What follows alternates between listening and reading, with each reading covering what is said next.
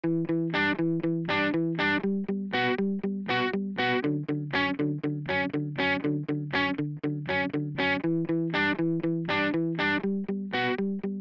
and welcome to Coronavirus The Truth, a podcast that focuses on the facts surrounding COVID 19. I'm Jeremy Corr, host of the popular New Books in Medicine podcast and CEO at Executive Podcast Solutions. With me is Dr. Robert Pearl. For 18 years, Robert led the Permanente Medical Group, the nation's largest physician group. He is a healthcare contributor at Forbes.com, a best-selling author, and a professor at both the Stanford University School of Medicine and Business. His book, Uncaring How the Culture of Medicine Kills Doctors and Patients, was published this May and is receiving industry-wide praise. It can be ordered through his website, robertpearlmd.com. All profits will be donated to Doctors Without Borders. Together, we also host the Hit Fixing Healthcare podcast. Our first guest on season seven, titled Breaking the Rules of Healthcare, was Malcolm Gladwell. You can find this episode along with helpful fact based information on our website, fixinghealthcarepodcast.com. Robbie, each week we begin the show with the most recent and relevant facts concerning the COVID 19 pandemic and its impact on American life. What happened and what does it mean? Jeremy, the number of new coronavirus cases is falling rapidly. It's at the lowest point since July 2021. Although the daily death toll is also falling, unfortunately, more than 1,500 Americans continue to die each day from the virus. Total US deaths are rapidly approaching 1 million, and deaths worldwide are close to 6 million. Most likely, the plunge in the number of new cases indicates that the combination of vaccination and rapid spread of Omicron among the unvaccinated has left the at risk population relatively small. Early in the pandemic, we might have interpreted this as approaching herd immunity and hailing the possibility of the end to the pandemic. Now, with the new strain being so contagious, able to break through both vaccine and disease induced immunity, and continuing to mutate, it harkens the coming of an endemic status instead. We can expect this coronavirus will be with us for years into the future. The combination of Omicron being easily transmitted, but vaccinated individuals being protected against severe disease has led Great Britain, Australia, and New Zealand to remove nearly all restrictions on its citizens. Similarly, multiple states have lifted requirements around mask wearing and will be ending the need for students to wear masks in schools, it's likely that a flood of other states and cities will follow. The BA.2 strain of Omicron that we discussed in the last episode now accounts for over one third of infections worldwide, but no more than 5 to 10% of cases in the US. It appears to be about 30% more transmissible than the BA1, the original Omicron strain, better able to avoid the immunity generated by previous infections or by vaccination, but not particularly more dangerous. What we know about it still remains preliminary, but it appears the variant first introduced at the same time as BA1 is growing in prevalence. Jeremy, this is the first time that two major variants descending from the same strain, in this case, Delta, emerged simultaneously. With the slightly less transmissible one dominating in, initially, what we can learn is that viral spread is more complex than just ease of transmission. Statisticians are hypothesizing that the success of BA.1, which is the less contagious variant, may have resulted from human driven events like super spreader gatherings. Because most of the new mutations that are found in the BA.2 strain aren't in areas of the RNA structure that are targeted by the current vaccines. Most scientists predict that vaccination will still be equally effective against severe disease caused by this variant and just as effective as it is against the BA.1. Overall, the level of concern is relatively low. However, BA.2 appears to be more resistant to treatment with what is called monoclonal antibodies or laboratory produced immune treatments, so that this variant could be more dangerous for the unvaccinated when they become sick, since there'll be fewer ways to address it. Finally, this week in a State of the Union address, President Biden said that drugstores would be offering free antiviral drug treatment. And this is the series of pills we discussed in previous episodes, manufactured by Pfizer. And they'd be giving them to people who tested positive in the stores for COVID immediately. How soon this will happen, that's not yet clear. Given the shortage of testing kits and limited availability of the medications to treat the virus, by the time people can easily avail themselves of the opportunity, the current phase of the pandemic is likely to be over. Robbie, what's the current thinking on the need for a fourth shot? Jeremy, it remains pretty clear that a fourth shot is in the future. Both Pfizer and Moderna are working on developing a next generation vaccine targeted at the new mutations on Omicron spike protein. But given how relatively well the three dose regime continues to work, the implementation date for a fourth shot is likely to be further away than some pundits predicted last fall. Having said that, fourth doses are already authorized for immunocompromised people in the US and elderly patients in other nations like Great Britain and Israel. Preliminary data on the efficacy of a fourth shot, it's been a little contradictory. Two recently published articles came to opposite conclusions. One showed that a fourth shot provided only marginally better protection over a third shot, while the second article concluded that it lowered the rates of both infection and severe disease. Factors such as the amount of circulating virus and the rate of vaccination in different communities may be accounting for the opposite results. You could hypothesize that in areas of low risk, the vaccine may not add much value, while in areas of high risk, its impact could be great. Jeremy, in medicine, an area of constant debate is when events happen in close proximity, are they a result of just simple random correlation or actual causation? My observation is that since Russia has invaded the Ukraine and the battles have taken front page headlines, that COVID has become less top of the mind in people's minds. As a political observer, do you believe that these two events have occurred at similar moments in history, but the impact has been unrelated? Or do you think Americans are now less focused on their own danger, given what the Ukrainian people are having to endure? Robbie, I think that for quite some time, American people had uh, kind of come to terms with how dangerous COVID was and their own personal risk assessment for them and their families. People had come to terms if they wanted to be vaccinated or not, or boosted or not, or had their kids vaccinated or not. Uh, people that wanted to wear masks wore masks. People that wanted to social distance social distance. And people that wanted to go to packed sports stadiums uh, unmasked did so. Covid already was becoming much less important in people's minds that being said covid stopped dominating cable news newspaper headlines and social media as soon as the ukrainian crisis started uh, people are going to think about and talk about whatever the headlines are in the news and whatever you know pundits are talking about on social media as I said earlier, people had already come to terms with their own personal risk for severe illness from COVID. A humanitarian crisis caused by the biggest invasion in Europe since World War II is major news. People view the threat of NATO or the United States entering the war against Russia, the country with the second largest stockpile of nuclear weapons, and God forbid a potential nuclear war, as much more terrifying with much more long term geopolitical and economic implications than COVID in people's minds. Robbie, What's the current thinking uh, on the need for masking? Jeremy, this is evolving rapidly. Last week, the CDC released new guidelines. Under their updated guidelines, about 70% of Americans would be able to remove their masks. The new approach focuses county by county and it assigns each to one of three categories low, medium, or high risk. And over 60% of counties now fall in the low or medium designation. The new focus, rather than being on the number of new cases, it's on the impact that the virus is having on the local health system, including ER access and hospital bed availability. This approach would allow communities with less severe disease, usually secondary to vaccination or prior infection, to remove their restrictions. Of course, at this point, many cities and states are far ahead of the CDC.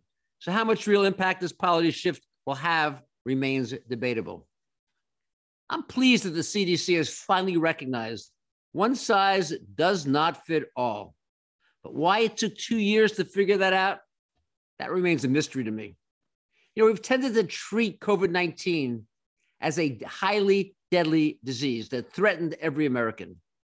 And it was until highly effective vaccines against severe disease were introduced over a year ago. But rather than shifting policy in response to this unprecedented scientific advance, it took a full year. The biggest risk, of course, in easing restrictions is the possibility of a new variant arising that's capable of evading the immunity afforded by the current vaccines. Were that to occur, cases and deaths would soar, and social distancing would need to be re implemented until a new vaccine was developed, tested, and approved. Best guesses are that would take about four to six months. Robbie, we've discussed how this pandemic began several times on this podcast. I've heard there's some recent new evidence. What's new and what does it mean? Jeremy, two studies were recently released. They concluded that COVID 19 definitely began in the Wuhan open market. They used an interesting technique. It's actually similar to one that a researcher named John Snow used in the 19th century to identify the origin of a cholera epidemic. These researchers mapped the chrono- chronological spread by stall of what at the time was perceived to be simply an unusual form of pneumonia, which we later, of course, diagnosed as COVID 19. What they showed was that the earliest cases were all among vendors in very close proximity to each other in the southwestern quadrant of this market. And that, of course, is the location of most of the live animal sales. They then demonstrated the infection spread first to other parts of the market, progressively into the surrounding community, and then ultimately into the periphery of Wuhan. If the spread had come out of the Wuhan virology lab, it would have moved in the opposite direction. And when the researchers tested the stalls, they found that the ones with the highest viral concentration were in this area, and in particularly a stall that sold raccoon dogs, an animal that we know is capable of transmitting the virus. And finally, the researchers were able to show that the two genetic strains of COVID 19 at the start of this pandemic could both be identified in the market samples. And that's something that would be very unlikely to occur if the virus had come into the market rather than beginning there. You would have expected one or the other strain, but not likely to have both appear around the same time. You know, many aspects of the history of this pandemic are going to remain unclear and unlikely, and we're not going to ever be able to resolve them. We probably will never know which animal in the wet market was first infected with the virus or exactly how that happened. But the odds now, they're extremely, overwhelmingly high that the origin of COVID 19 was animal driven, not human error in a research facility. Robbie, a listener said she appreciated our debunking the myth about the vaccine having a negative impact on fertility in our last podcast. She recently heard that it can sometimes lead to sudden hearing loss. Is this true? Jeremy, there are so many myths about this vaccine. I think we could probably fill every show with the newest one to debunk. When it comes to hearing loss, there's clear cut evidence that the vaccine doesn't cause it. The CDC's Vaccine Reporting Center looked at the reports from people developing sudden hearing loss in the first few weeks after receiving a vaccine shot. Now, remember that sudden hearing loss was a recognized medical problem before the vaccine. So, invariably, some people would come down by chance, not from the vaccine that happened to be administered around the same time. The researchers began by calculating how often hearing loss happens after vaccination. And they also compared the hearing loss in the population that has been recently vaccinated against the total population. And they published their findings in the journal JAMA Otolaryngology. What they found is that the total number of cases of hearing loss, and they also included other medical problems such as uh, tinnitus, were 550 during the particular study period. And then when they divide that number by the total number of people who had received the shot in the previous 21 days, the incidence was only 0.6 cases per 100,000 doses administered. a minuscule risk. When they then looked at the total number of cases of hearing loss and individuals had received even one dose of the vaccine, and they divided that by the number of people who had received two doses, they calculated the frequency to be about 28 hearing related problems per 100,000 people. But prior to the vaccine across the US, the same problems happened anywhere between 11 and 77 people per 100,000. So basically, the risks are relatively unchanged. And remember, since the numerator was the total number of cases of hearing problems, but in the denominator, they only put people who had received two doses, that would lead to a higher incidence being calculated, an overcalculation of the risk following vaccination. As such, what we can say is that the frequency of major ear problem after vaccination is no more than would be expected and possibly even slightly lower. But finally, to rule out even this possibility that there might have been a subgroup of people who suffered this complication as a result of the vaccine, let's just say people with diabetes, they looked in detail to medical histories of these people, these individuals who developed sudden hearing loss, and they could find no common factor that might indicate a predisposition to this problem. The only logical conclusion the authors stated was that there was no association of the vaccine with hearing loss or any other otolaryngological difficulty. As such, any individual hesitating to be vaccinated out of this concern need not worry. Robbie, in the last show, you mentioned that Pfizer's vaccine didn't seem to work well in children ages two to four. A listener with two young sons wanted to know if there was anything new. As you mentioned, Jeremy, in the first round of trials, two doses of the Pfizer vaccine didn't protect kids two to four very well. Despite this outcome, Pfizer initially asked the FDA for approval to begin vaccinating kids, even those under five, on the assumption that a booster on top of the first two shots would provide protection, even though the efficacy of the two shots alone was minimal. When the request encountered strong opposition from scientists, the company delayed the request for authorization until after new trial results were available, trial results of a third dose being included. And so far, we don't have the information from that testing. However, there is added data that indicate that the problems may be greater than just in the age two to four bracket. Specifically, researchers from New York State looked at how effective the Pfizer vaccine is in children ages 5 to 11. And to date, the Pfizer vaccine is the only one that's been approved by the FDA for kids under age 12. What they found was that the vaccine was much less effective in preventing infections in this age range than it is in older teenagers. Based on the information in their database, they concluded the vaccine did protect against severe illness in children 5 to 11, but it seemed to offer virtually no protection for these kids against becoming sick. They calculated the efficacy of the vaccine against infection. This is not severe infection, but all infection, dropped from 68% to 12% in kids under 12.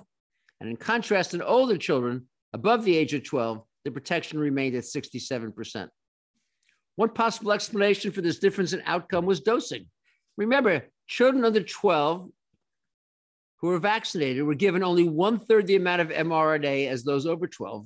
And of course, the size difference between an 11 and 12 year old often is minimal. As more data come out, scientists will sort this through. But regardless of the reason for the seemingly reduced protection in younger children, there are policy issues the data raise. We have to ask why are we vaccinating this part of the population? If it's to protect children against the rare but ever present danger of needing hospitalization or potentially dying, vaccination makes complete sense. So far, there have been 851 deaths from COVID 19 in kids under 17 and nearly 7,000 cases of multi-system inflammatory syndrome this is a very serious condition happening in these children. In contrast, if the reason agencies like the CDC are recommending vaccination is to prevent children from getting infected and then spreading the virus to others, this research indicates that that argument is weaker. And confounding the issue is just published data from the CDC that indicate that when it comes to preventing infection, the problem may be that the vaccine doesn't work well in preventing mild infection in either those under or those over 12. As such, what we're seeing may have nothing to do with the dose administered, but only the higher transmissibility of the Omicron variant. And if that's the case, Jeremy, a third dose may be the solution for all groups. Robbie, our good news segment is something valued by listeners looking for something positive in the pandemic. What's good this week? The good news is how rapidly new COVID cases are falling and the slower but downward curve on hospitalizations and deaths. As a result, life is slowly returning to normal for people in most states, and masks are able to be taken off of kids in a growing number of schools. Psychologically, all these steps should improve people's mental health and the educational experience of kids. I've said and I've written in the past that reaching an endemic status relative to this virus would be a cause for celebration. I'm not yet seeing very many people jumping up and down at the progress that's happening, but I am seeing a smile on the faces of more people. At the same time, according to an article from the Wall Street Journal, 19% of Americans report having experienced major conflicts in their families due to disagreements over vaccination, mask wearing, and COVID 19 testing. These have happened particularly over the holidays and at birthday times. These are moments that should be joyous. The good news is that, according to the reporter, many of these families are now trying to make up and heal the rifts. As you know, I'm an optimist, and I believe that we've left the worst of this pandemic behind us. And assuming I'm correct, that would be great news with even better days ahead. Robbie, listeners continue to thank us for focusing on the broader issues of healthcare and bringing the same honest analysis in those areas as we do for coronavirus. What can you tell them this week? There is much happening in medicine as we transition out of the pandemic and come face to face with the problems that existed before COVID 19 reached our shores. The first comes from the National Bureau of Economic Research. Four academic economists looked at the relationship between hospital pricing and quality outcomes. They wanted to know do you get what you pay for in medicine? Or even do you get anything at all when the bills are 50 to 100% higher at one inpatient facility compared to another? The answer was more complex and nuanced than the researchers assumed, but it provides a valuable insight into American healthcare. These economists separated all the hospitals in the study to those located into what they called concentrated markets. That's where there's been hospital consolidation and little competition currently exists. And they compared them to the ones that are not in concentrated areas in which two or more major competitors exist. They found that the former, where consolidation had significantly reduced competition, hospital prices were very high and there was no increase in quality. In contrast, in the latter group, where competition persisted, quality did rise, although not as rapidly as cost. Their conclusion is that the higher prices in concentrated geographies result from abuses of market power and monopolistic demands, while in more competitive geographies, the higher prices reflect investments in care delivery. And this is a huge conundrum that the healthcare industry faces. You know, we need consolidation to maximize volume, increase efficiency. But often when we do that, it leads to excess market power and bloated prices. As a nation, we haven't figured out how to have one without the other. An analogous action, the Department of Justice sued to block the acquisition of a health technology company called Change Healthcare by United Health Group. The argument was over market control. By purchasing this economy, the Biden administration pointed out that data from competitors would now be available to United Health, which is the largest insurer in the United States, allowing the company a competitive advantage in the insurance industry. And by acquiring this other company, the degree of competition would diminish for this type of data analytic expertise, and United Health could make it very expensive for competitors to have access to this increasingly important resource. Would United Health use its expanded abilities for the benefit of all Americans? Or would the company use the market power it created to drive up its profits at the expense of people insured by a competitor? The answers couldn't be determined a priori, and the Department of Justice didn't want to take the chance. These studies remind me of work by a brilliant healthcare economist from Princeton named Uwe Reinhardt, who passed away tragically a few years ago. He wrote an oft quoted article titled, It's the Prices, Stupid. He pointed out that the reason American healthcare costs twice as much as most countries is that market forces have allowed hospitals, drug companies, doctors, and nurses to be paid double what their peers are elsewhere. Consolidation, in order to gain market control, has been a major contributor to the continued rise in healthcare costs based upon his research. In other news, additional flaws in the American healthcare system were exposed. One study showed that over the past year, the average wait time for emergency room care has been prolonged. Almost four hours in Maryland, which is the longest in the nation, and an hour and 44 minutes in North Dakota, which is the shortest, but a prolonged time if you're having an emergent problem. And another study looked at the maternal mortality rates, already the worst among industrialized nations. And they found that had become worse in the United States. Maternal deaths rose from 20.1 per 100,000 live births in 2019 to 23.8 per 100,000 in 2020, the latest year reported. And I should point out for listeners, in every other country, the maternal death rates are dropping. And among Black women, the mortality rate was particularly problematic. For Black mothers, the maternal mortality was more than double the average. It was at 55.3 deaths per 100,000 live births compared to 19.1 for white women. And the rate of increase for Black women was the highest among the different racial groups. It went up from 44 per 100,000 to, as we said, 55.3 per 100,000 births. The researchers also noted that in addition to race, age paid, played a huge factor. Among mothers over the age of 40, mortality was 107.9 per 100,000 births. This is a growing problem as women increasingly are delaying childbirth. Jeremy, how is your local community approaching issues like employer vaccine requirements and mandatory mask wearing? Robbie, my community differs by business. Uh, less and less businesses are requiring masks. Uh, the local school just lifted their mask mandate and made it optional for teachers and students. Um, they're still not allowing visitors into the school, though. At local basketball and hockey games, you would see less and less masks. There are still a few locally owned businesses that require masks and proof of vaccine and booster, but I'm seeing these less and less. People seem to be returning to as normal of a life as possible.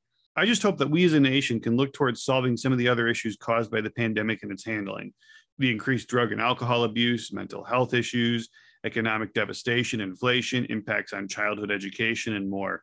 People are so eager to move on from the pandemic that I fear we will put blinders onto the after effects, especially when the Ukrainian crisis is the hot news topic now. Robbie, any parting thoughts for our listeners? Jeremy, I'd like to return to the battles raging in the Ukraine that I referenced in my first question to you. Like most Americans, I've found the courage of the Ukrainian people inspiring. Their willingness to come together for the benefit of all, despite the personal sacrifice. It's been incredible.